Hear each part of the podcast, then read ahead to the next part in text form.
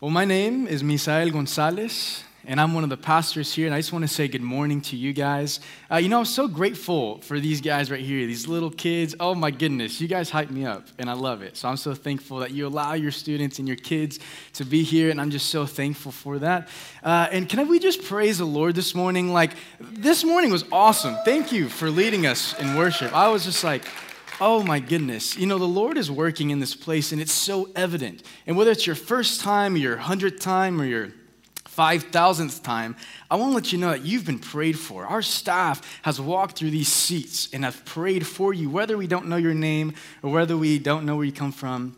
But man, we love you, and this place loves you, and you've been prayed for, and the Lord is working. It's so evident. And it's so evident in the spirit of this place where really, this place, if we're honest, was on the verge of dying. This place was about to die, and then the Lord breathed his life in it. And now there's so much life, and the spirit of the Lord is working. And it's so evident. And it's so evident because last Sunday, okay, one of our youth students came up to me and were like, I need to surrender to the Lord. I understand that I'm a sinner and I need him. And I was like, yeah, yeah, you do. We need him. And it's just so awesome to see that because that is why we are here. To see people come to the Lord and for us to love him and to love others. That is why we're here. That's what we do, what we do. And so it's so incredible to see the Lord continue to work in this place. And really, it's such a privilege to be a part of First Baptist Owasso, in Owasso and in Tulsa, in these two locations, and then very, very soon in two languages, which is so cool. And I want to invite you guys, all right, next Sunday, we're going to continue to celebrate what the Lord has done, even in this COVID time. So, next Sunday at 4 o'clock on the Owasso campus, we're going to have a baptism celebration. And so, we have baptisms coming from this campus and the Owasso campus, and we're going to go outside.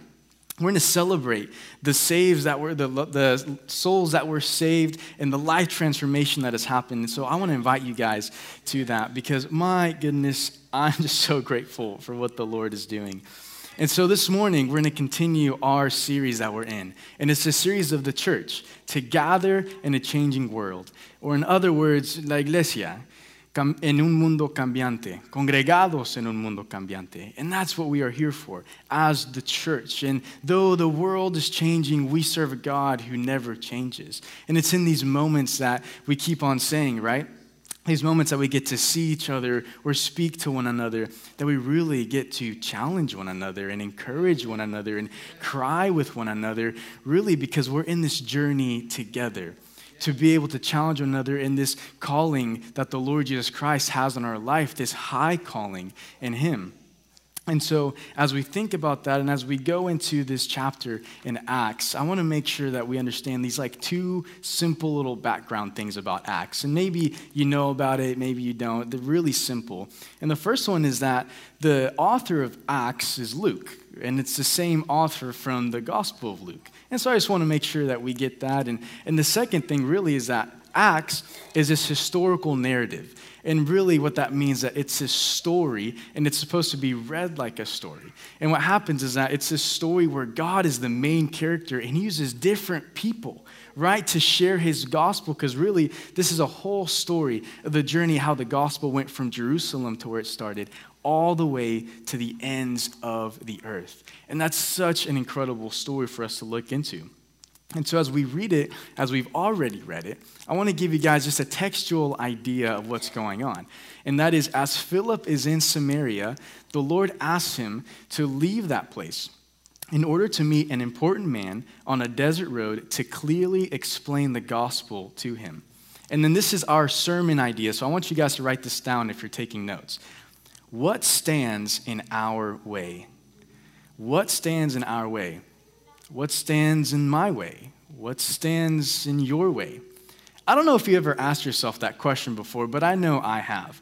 So I've asked this question before, and I was actually in Israel. And what's so cool is as we look at this passage, we see that Philip was on the road to Gaza, and this story actually takes place right next to Gaza. So I'm in Israel, and I'm in this little town that's right next to Gaza. And I'm in this little area where it's like a bunker and a shelter but also like a classroom kind of thing. And so I'm sitting there, and it was actually really sad to sit there and have the person explain to us that Gaza was continually uh, sending missiles and bombs over to Israel, and we were right there. Like in this, it was in this place where any minute that we were sitting there, a bomb or a missile could have came over, and we had seven seconds to seek shelter. It was insane. But I was, as I was there and I was listening, the man was showing us different missiles, like really old ones and really new ones. And I was like, whoa, that's crazy. I've never seen a missile so close to me. And so then as, he, as he's explaining and we finish, I was like, well, I got to take a picture. I was like, I got to take a picture of this. So I get my phone out after we're all done and I'm over here taking pictures, as you can see on the screen. And I'm like, okay. And then by the time I take the second picture of, of this new one, I was like, man, everyone's gone. I'm like, I, I'm the only one in here. And I looked at the missile, like one of the old ones, and I was like, what stands in my way of picking it up and taking a picture to show my mom?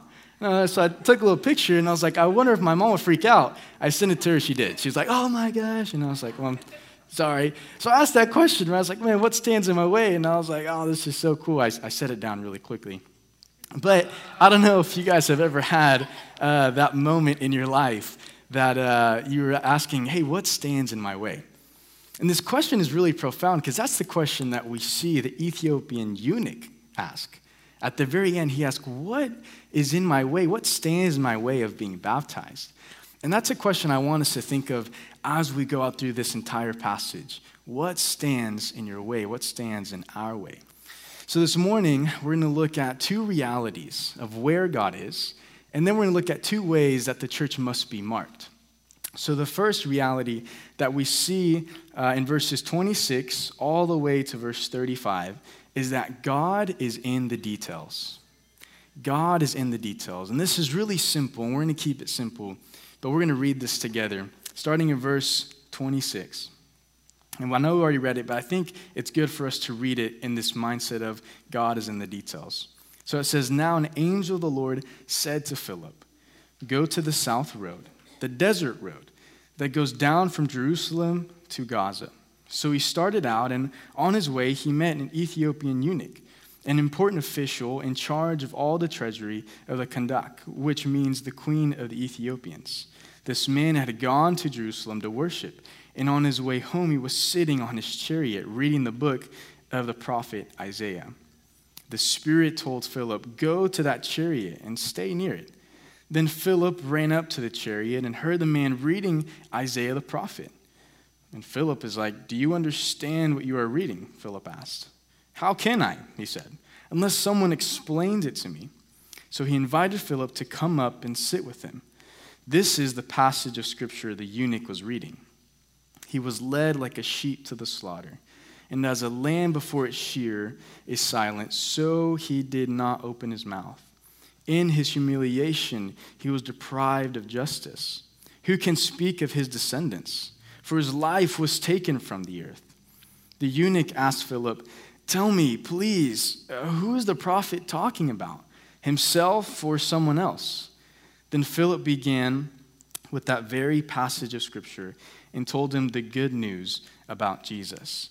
You see, God is in the details. And it's so incredible to see how Philip is in Samaria at this point, and, and God says, Look, through his spirit, it's like, Look, Philip, you got to go on this road. And Philip doesn't even know where he's going. He just knows that he's supposed to start. Like he doesn't know if he's like supposed to end up in Gaza or go, even go further than Gaza. He just knows he's supposed to go on a specific road at that particular time. And it's so incredible to see Philip's reaction, Philip of not questioning God, but more so saying, okay, God, I'm going to go.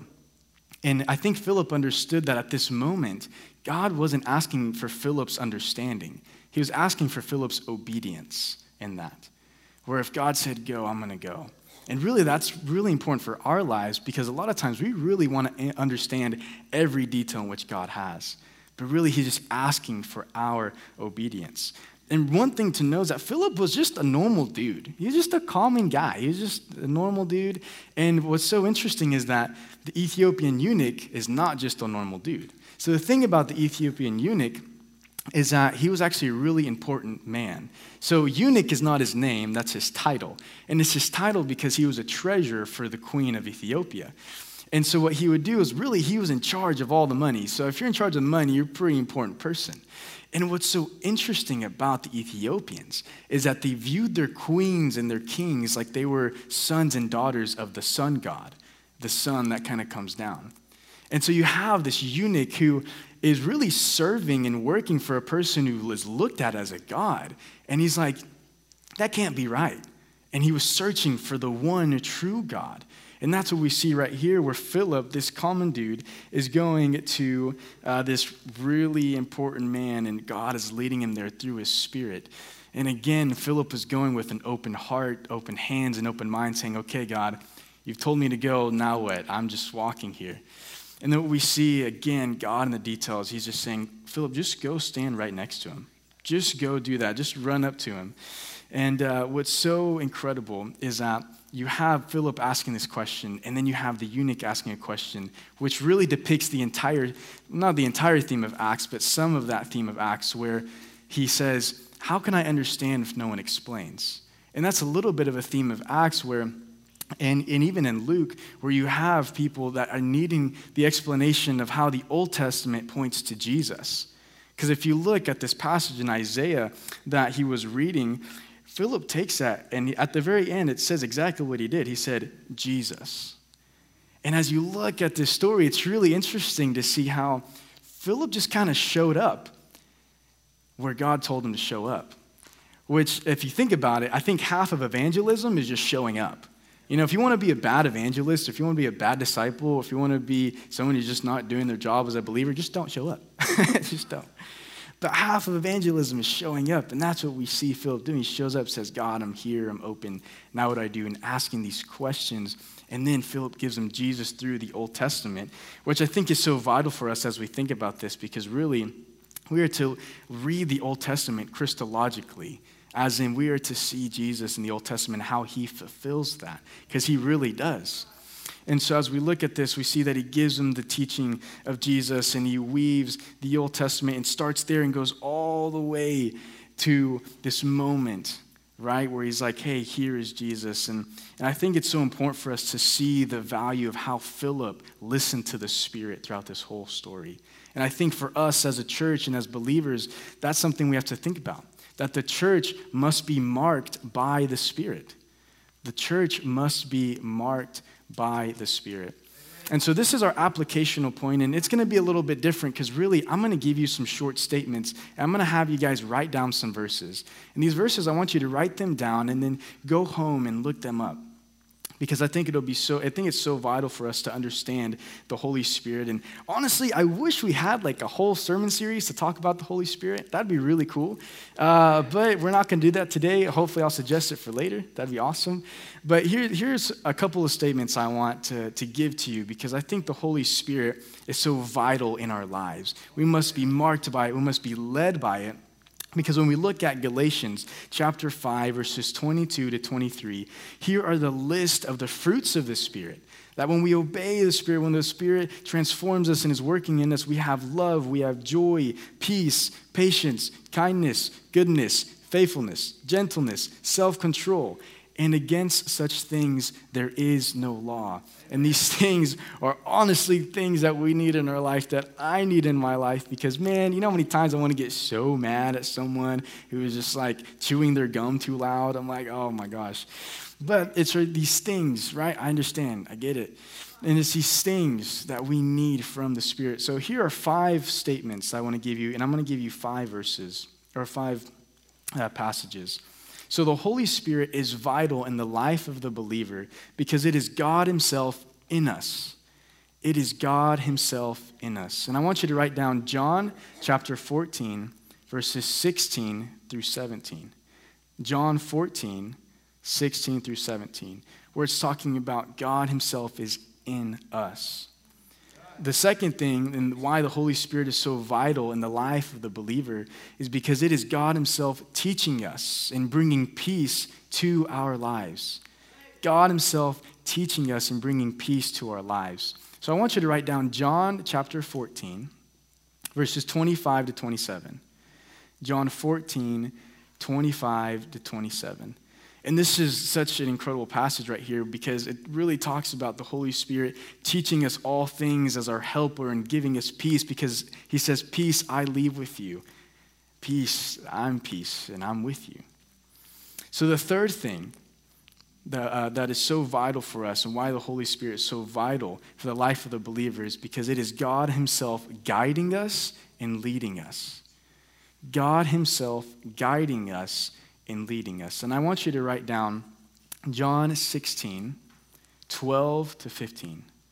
John chapter 16, 12 through 15. The next one, the Holy Spirit is so vital, so vital in the life of the believer because it is God Himself who empowers us with His authority. God Himself empowers us with His authority. And I, for this one, I want you to write down Acts chapter 1, verse 8. Acts chapter 1, verse 8. And then the last one is the Holy Spirit is vital in the life of the believer because it is God Himself who seals us, seals our salvation, and gives us assurance. That is God Himself. And I want you to write down Ephesians chapter 1, verse 13. Ephesians chapter 1, verse 13. And I, really, I want to read this one for us. Uh, and I know we went really fast on all those, but if it's okay, I want you guys to take time this next week and read one of these passages a day. Man, I hope that gives you assurance. I hope that gives you just a, a huge encouragement. But Ephesians chapter 1, verse 13 says, And you were also included in Christ when you heard the message of truth, the gospel of our salvation. When you believed, you were marked in him with a seal, the promised Holy Spirit. Man, we must be led and marked by the Holy Spirit. And I love this song. I have this, really favorite song of mine that actually says, Spirit, lead me. That's the title of it. And I want you to hear these words. Hear these words because these are words that impacted me so, so much. It says this If you say, as in God, if you say it's wrong, then I'll say no. If you say release, I'm letting go. If you're in it with me, I'll begin. And when you say to jump, I'm diving in. If you say be still, then I will wait. If you say to trust, I will obey. I don't want to follow my own ways. I'm done chasing feelings. Spirit, lead me. What a powerful statement, right? And I know you guys heard about Compassion International and what, what we are being led as a church, because truly, as a church, we want to be led by the Lord.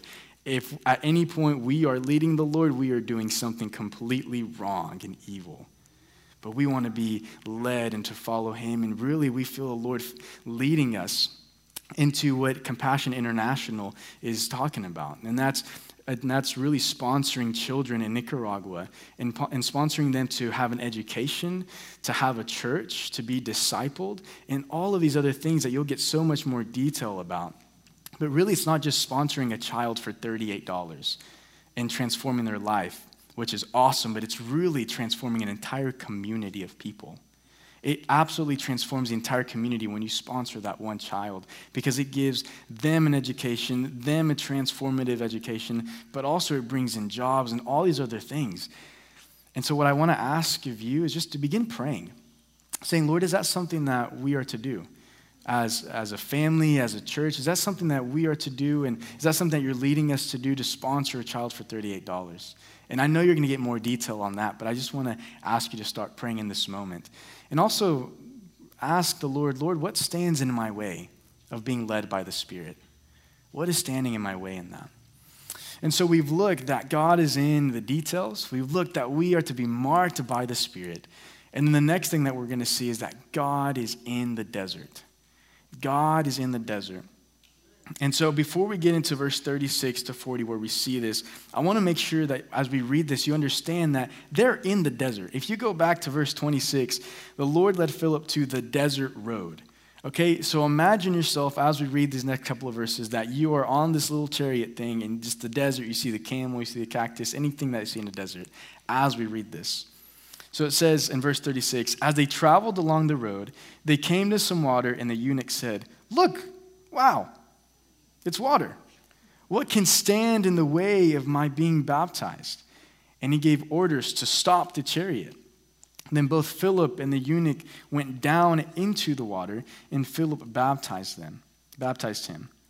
When they came up out of the water, the Spirit of the Lord suddenly took Philip away, and the eunuch did not see him again, but went on his way rejoicing. Philip, however, appeared to Azotus and traveled about, preaching the gospel in all the towns until he reached Caesarea. This is a short and sweet point, but God is in the desert. You have the eunuch searching for the Lord, crying out to the Lord and saying, I don't understand, but I want to know the triune God. I want to know the one true God. And here you have the Lord with him sending someone to him. Man, I hope this encourages you because there are moments in our life where we truly feel like we're in the desert. We truly feel so just just so dehydrated spiritually or physically or mentally. And we're like, God, where are you? And you begin to question your faith, you begin to question God. And it's like, God, I just, man, I'm such in a desert.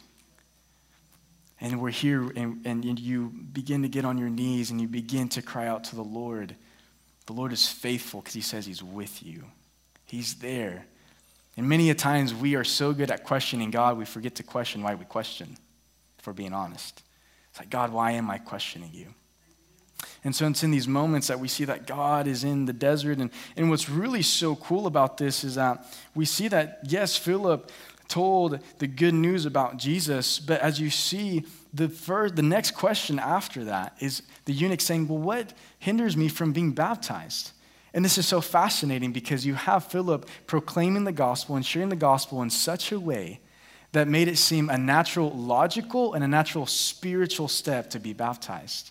And this is and this just awesome thing where I think it's a great uh, teaching moment for us that we are to share the gospel in such a way that we are telling people, look, your next logical, your next spiritual step is baptism. Amen. God is in the desert.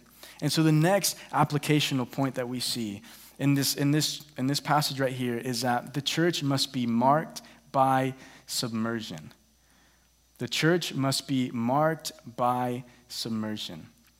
You see, it's interesting because I, think Philip did such a great job with the Ethiopian eunuch to share with him the message of baptism, the mode of baptism, and the method of baptism. This message of baptism, where it's just great testimony of saying, look, not only do you place your faith in Jesus, but you also have to obey him, though it's really hard. It's this message where it's like you were transformed, that you have to repent of your sin. It's this message of saying, look, you were dead and now you're alive, and you're going to proclaim this. You're going to proclaim this to the whole world. You're going to proclaim this to yourself. This message of baptism is what Philip was telling the eunuch. And then you have this mode of baptism, which we see in Matthew 28 they're at the end of, ending verses that we actually looked at two weeks ago, where it says that we are to make disciples and baptize them in what?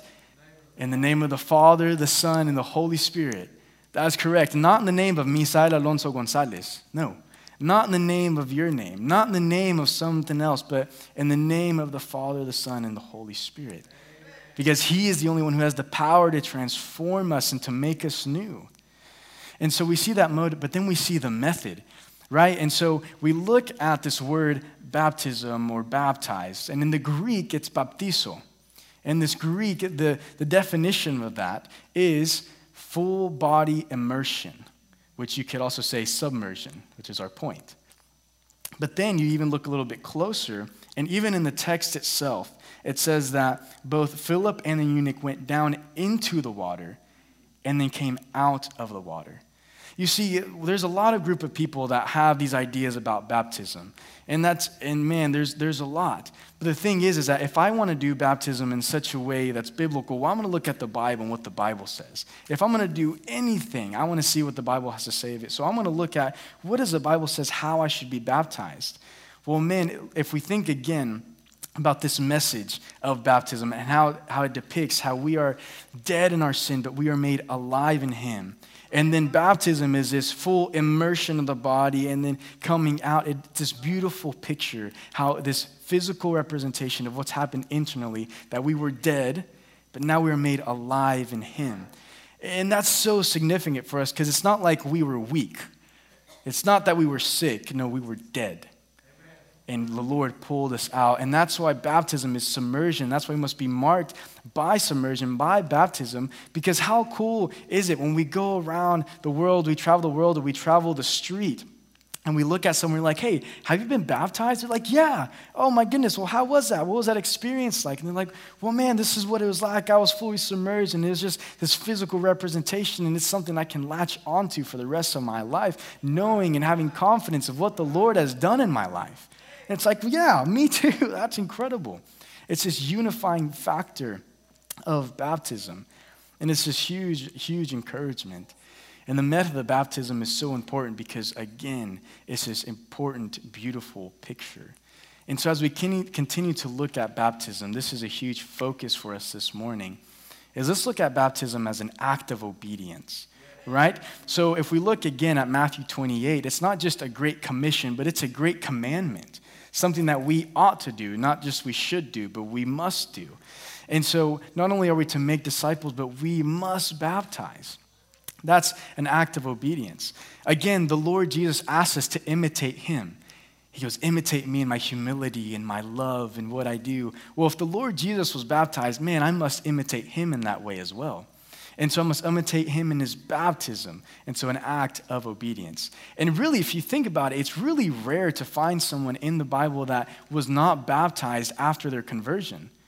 One of the rare instances is the thief on the cross, where he looked at Jesus on the cross. He goes, Jesus, I believe you're the Messiah. I believe that you're the Savior. Well, in that moment, for obvious reasons, he couldn't be baptized. But Jesus said, Right now, with me, you will be in paradise. You will be with me. And so we look at that, right? And we're like, okay, well, baptism doesn't save me, but it's an act of obedience. And it's this incredible thing where we have to have conversion before submersion. And I know that's a funny way to illiterate, uh, alliterate it, sorry. But it's honestly true. You have to have conversion before submersion. So I want you to think about this, right? I'm not married, I don't have a ring. But can you imagine if I walked in today with like a wedding ring on my finger, the amount of questions I would get from you guys? Oh my gosh, who, when, where, why, what time, what were the flowers like? And I was like, oh my gosh. Can you imagine this conversation me being like, well, no, I didn't get married. I'm just wearing the wedding ring because I think, you know, I know I'm going to get married at some point and I think it's cool. And, you know, I just, I want to practice. Well, you'd look at me so funny. You'd be like, Misael, you're so weird. Like, why did you put the ring on before ever making the commitment and the covenant with someone else, before the Lord and other people? I'd be like, yeah, you're right. So if we think of baptism as that symbol, why would we be baptized before placing our faith in the Lord Jesus Christ? You see what I'm saying? So that's why conversion must come before submersion because it is this incredible symbol of what the Lord has done. And we've repeated it time and time again, but don't miss it. Don't miss it that this baptism is such an incredible physical and tangible thing of what has happened to us internally. We've been washed, We've been saved. We've been cleansed of all of our impurities. It's incredible to think about that. I can't imagine uh, my life without Jesus. Like, I, I can't imagine uh, living a life without Him, without being transformed, because I need Him every single day. And when you think of us as human beings, we are honestly, if you allow me, we are so dumb we're so silly. We're so forgetful. We really are. And as a human being, I need, I think God knew. I think God knew that I needed these physical things to help me remember who He is, to help me remember what He's done in my life, in those moments where I am in the desert, in those moments where I am forgetful, in those moments where I am doubting. And so when I think about that, I think that's why God gave us baptism and the Lord's Supper these physical representations and these symbols that have that carry so much weight because he knows I'm a silly human being. He knows I need those things. I need to remember who he is and what he's done for me. And so again the question stands. What stands in your way of being baptized? What stands in your way? What stands in your way of being led by the Holy Spirit? What stands in your way of placing your faith in the Lord Jesus Christ? What stands in your way of getting to know who Jesus is more, who God is more? What stands in your way of loving people? What stands in your way? There's these three things that I think summarize what stand in our way. Things that, man, we have to continuously look out for. And it's power, pleasure, and praise. Power, pleasure, and praise. I think those things hinder us so much. Being led by the Spirit, being led to love others. And those are the things that stand in our way. And so, as we move into a time of response, I really want you guys to be thinking about that. Be thinking about, Lord, what does stand in my way? And if what stands in my way, if it can be summarized in power, pleasure, or praise, man, Lord, I have to have a moment to repent. I have to have a moment to say, Lord, forgive me. Because truly, that's how we must be marked as a church. And there's some other markers of the church, but these are the ones we're focusing on. And so this morning, if, if that's you, if that's you, that's like, man, these are things that are standing in my way, I'm going to encourage you guys to pray. And the altars are open, and if you want someone to pray with, I'm going to be over here, and Jonathan's going to be over here, and we want to pray for you as we sing. And then after we sing, I'm, I'm going to, man, I'm going to come back up and share a little bit more with you guys, but if after the service, if you're like, Misael, I need to talk with you. I need to know who Jesus is more. I need to know what he has done for me. I need to know this gospel. Well, man, I want to be here to talk with you. I want to be here to talk with you and say, look, there is a God who created, but he didn't just like leave. He created and he was intentional and he was there with us and he came down to our filth to save us. I want to share with you the love of God. And if today the Lord is, is working in your heart and you're like, yeah, I got to surrender my life because I can't save myself. I, I am not good. Well, today's the day, and don't leave today without surrendering to the Lord. Don't leave today without responding to the Lord, and whatever that looks like. So as we sing, let us continue to lift our voices to Him. Let us continue to be okay with opening up our eyes in humility. Let us pray together. Lord, I'm so grateful for how you speak to us and how you work in our lives. God, thank you that we don't have to clean ourselves to come to you. Lord, thank you that you are with us in the headache and the anxiety and the depression, in those moments where we feel so lost and without guide. But God, we cling to you in the midst of it all. We cling to you as our leader, as our Lord, as our guide the one who is with us and in us and goes before us. God, thank you for who you are. And, and God, at this moment, we repent. We repent, Lord, where we ha- have just not done what you have commanded us to do. We repent how we've allowed pleasure, power, or praise to stand in the way of you. God, forgive us. And Lord, I pray that you would give us boldness as we do go out, as we do go share of your love and in your kindness. Lord, we praise you. Do a mighty work in us, through us, and beyond us. In Jesus' name I pray.